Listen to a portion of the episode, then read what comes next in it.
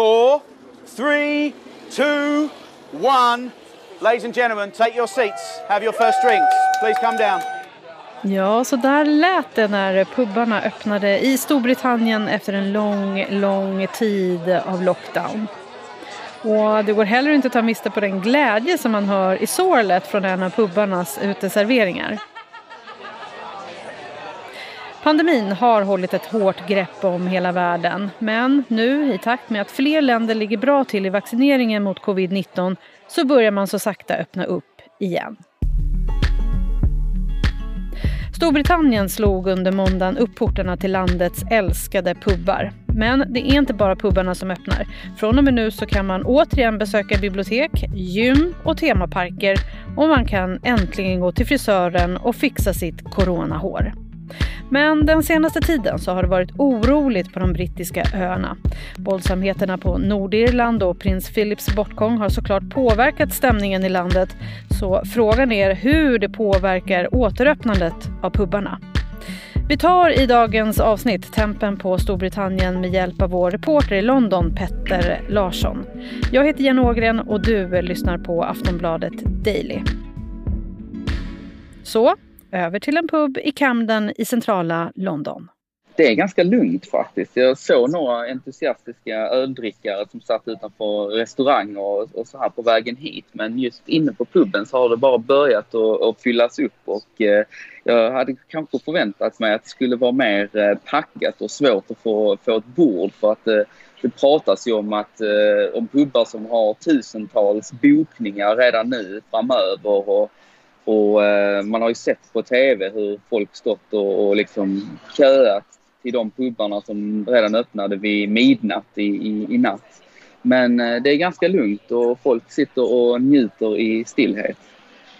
Men eh, vädret har väl inte riktigt varit med London idag? Nej, det snöade ju också i morse så att eh, folk eh, tyckte det var... Det kanske också fick många att, att vänta lite med att ta sig ut. Eh, lite, det är ganska ovanligt att det eh, snöar här så att eh, vi tyckte nog ganska många var rätt typiskt när, eh, när Storbritannien väl skulle öppna upp och, och pubbarna skulle öppna och så här. Men nu skiner solen och eh, det kanske kommer eh, lite fler folk ut på, på eftermiddagen här och, och njuter av en... en kall öl, eller vad man nu kan tänkas eh, vara sugen på. Ja, det har ju varit stängt eh, länge nu och nu börjar hela Storbritannien öppna upp. Hur kommer det sig att man vågar öppna upp nu? Det här är ju steg två i eh, regeringens fyrstegiga plan på hur man ska öppna upp samhället eh, efter att ha varit totalt nedstängd under större delen av det senaste året. Och... Eh, Man meddelade då i förra veckan att vi, allting går enligt planen och därför så är vi redo att ta steg två. Men om, om inte det här skulle funka så, så, är det ju, så är inte det en garant för att nästa steg kommer att funka. Men det är fyra anledningar som man ser till då. Och det är att man har vaccinationen går enligt planering. Det är ett stigande antal vaccinerade. Man har vaccinerat över trettiotvå miljoner personer som har fått sin första dos. sju komma fyra miljoner har fått sin andra dos. Så det är väldigt, de ligger väldigt bra på det och hade eh, nytt dagsrekord i helgen med en halv miljon personer som fick sin första dos på en dag. Så vaccinering går bra. En annan eh, faktor är att man har då genom den här vaccineringen kanske ett minskat antal inlagda på sjukhus och ett minsk, minskat antal dödsfall. Vi såg sju personer som hade gått bort med covid nitton under söndagen och ja, det är lägsta, den lägsta siffran sedan i september. Så det går också på, på rätt håll. Sen är det minskad smitta i samhället som man också ser och att man inte har några risker för nya, ser några större risker för nya mutationer som har dykt upp. Så alla de här fyra faktorerna har gått enligt planen och det har gjort att man har vågat ta nästa steg som innebär att man bland annat då öppnar upp pubbar och eh, andra, eh, andra samhällsfunktioner, om man kan kalla det så, nu i, i, på måndag. Ja, vad är det mer som britterna får göra nu då? Ja, nu öppnar också icke-nödvändiga butiker, alltså klädbutiker och liknande. Och det såg man ju också i morse att det var långa köer till de stora shoppinghusen från, med folk som var sugna på att förnya sin garderob. Eh, gym öppnar också och eh, djurparker, frisörer, vilket jag själv kanske ser fram emot ännu mer än den här puben som, som öppnar. Och eh, skönhetssalonger. Och det var det också många som var desperata efter, för det var ju fanns skönhetssalonger som också öppnade sina dörrar vid midnatt för att ta emot sina första kunder. Ja, vad finns det annars för restriktioner då fortfarande om de ändå står i kö till stora varuhus och man ska vara på pubben? Det måste ju finnas någon form av restriktion fortfarande. Ja, eh, biograferna och teatrarna håller fortfarande stängt. Man får fortfarande inte umgås inomhus med folk från andra hushåll än ens eget. Så att, eh, de har en så här eh, regel på sex personer. Man får se sex personer tillsammans eller eh, två hushåll då. Om det, och då kan det vara hur många som helst om man är två hushåll som ses. Och det gäller ju också nu på, på pubbarna och... Eh, Det är, det är fortfarande förbjudet att resa utomlands, så att det finns fortfarande en del restriktioner kvar i samhället, men det, är, det öppnar så sakteligen och de andra, de här sakerna som jag nu nämnde, det är det som ingår i steg två, alltså nästa steg den sjuttonde maj är det planerat till, om allting fortfarande går enligt planen. Och vad innebär det här nu rent ekonomiskt för Storbritannien att man öppnar upp? Ja, det är ju naturligtvis en, en stor eh, lättnad för många, många verksamheter i Storbritannien. Att, eh, inte, inte bara liksom att de ska dra in jättemycket pengar på att sälja öl just idag eller de närmaste veckorna. För det är ju fortfarande bara en viss kapacitet av alla pubbar som kan öppna. Det är bara hälften av pubbarna som har en ute... servering till exempel. Men eh, det innebär en, en stor lättnad och ett stort symboliskt värde kan jag tänka mig, och att folk känner att vi är på väg åt rätt riktning och att man kanske känner sig mer eh, bekväm med att spendera mer. För att, eh, det är svårt att säga i exakta siffror så här, men jag såg att eh, det senaste året, alltså det året vi har haft nu sedan den första lockdownen introducerades, så har, det kost, har pandemin kostat den brittiska ekonomin tvåhundrafemtioen miljarder pund, vilket jag räknade ut var ungefär tretusen miljarder svenska kronor, alltså jättemycket pengar. Så att det är ganska många hål som ska fyllas nu när ekonomin sakta liksom börjar rulla igång igen.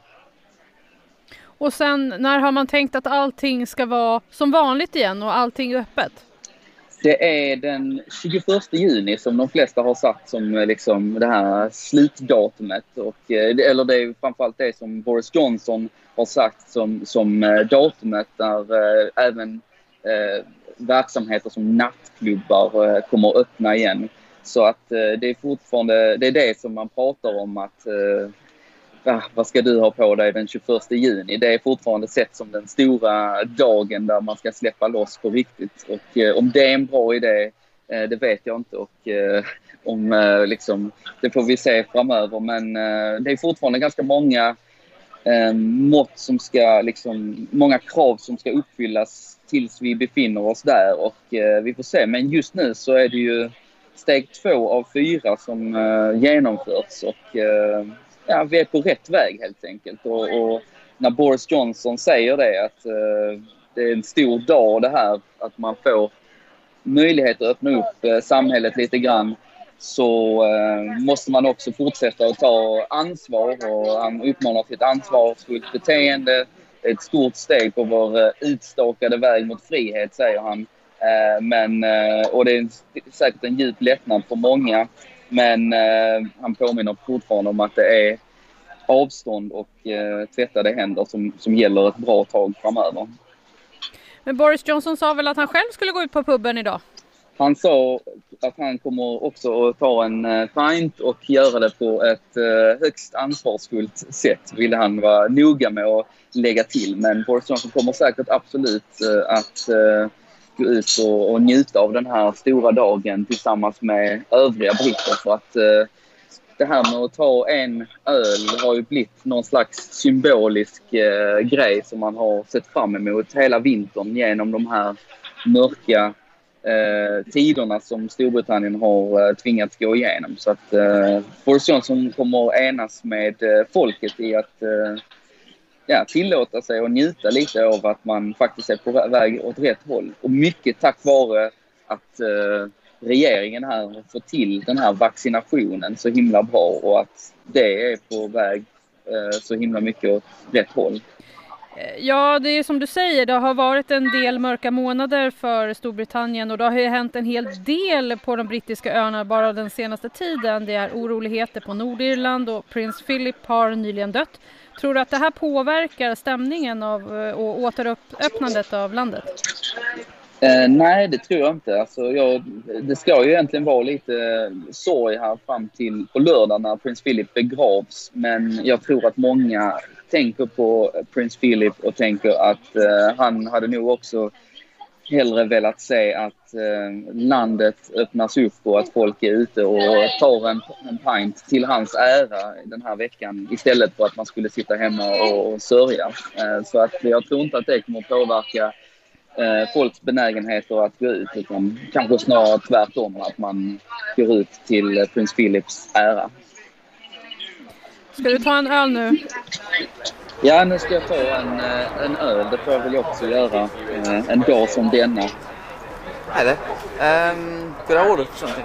Yes, you would like. Oh, Camden Hills is fine. Can I have a pint of uh, Camden Hills, please? Thank you. Tack så mycket, Petter. Tack så mycket. Sist här hörde vi Petter Larsson som är Aftonbladets reporter i London. Jag heter Jenny Ågren och du har lyssnat på Aftonbladet Daily. Daily kommer ut med nya avsnitt varje vardag. Följ oss gärna i din poddspelare så missar du inga avsnitt. Vi hörs snart igen. Hej då! Du har lyssnat på en podcast från Aftonbladet. Ansvarig utgivare är Lena K. Samuelsson.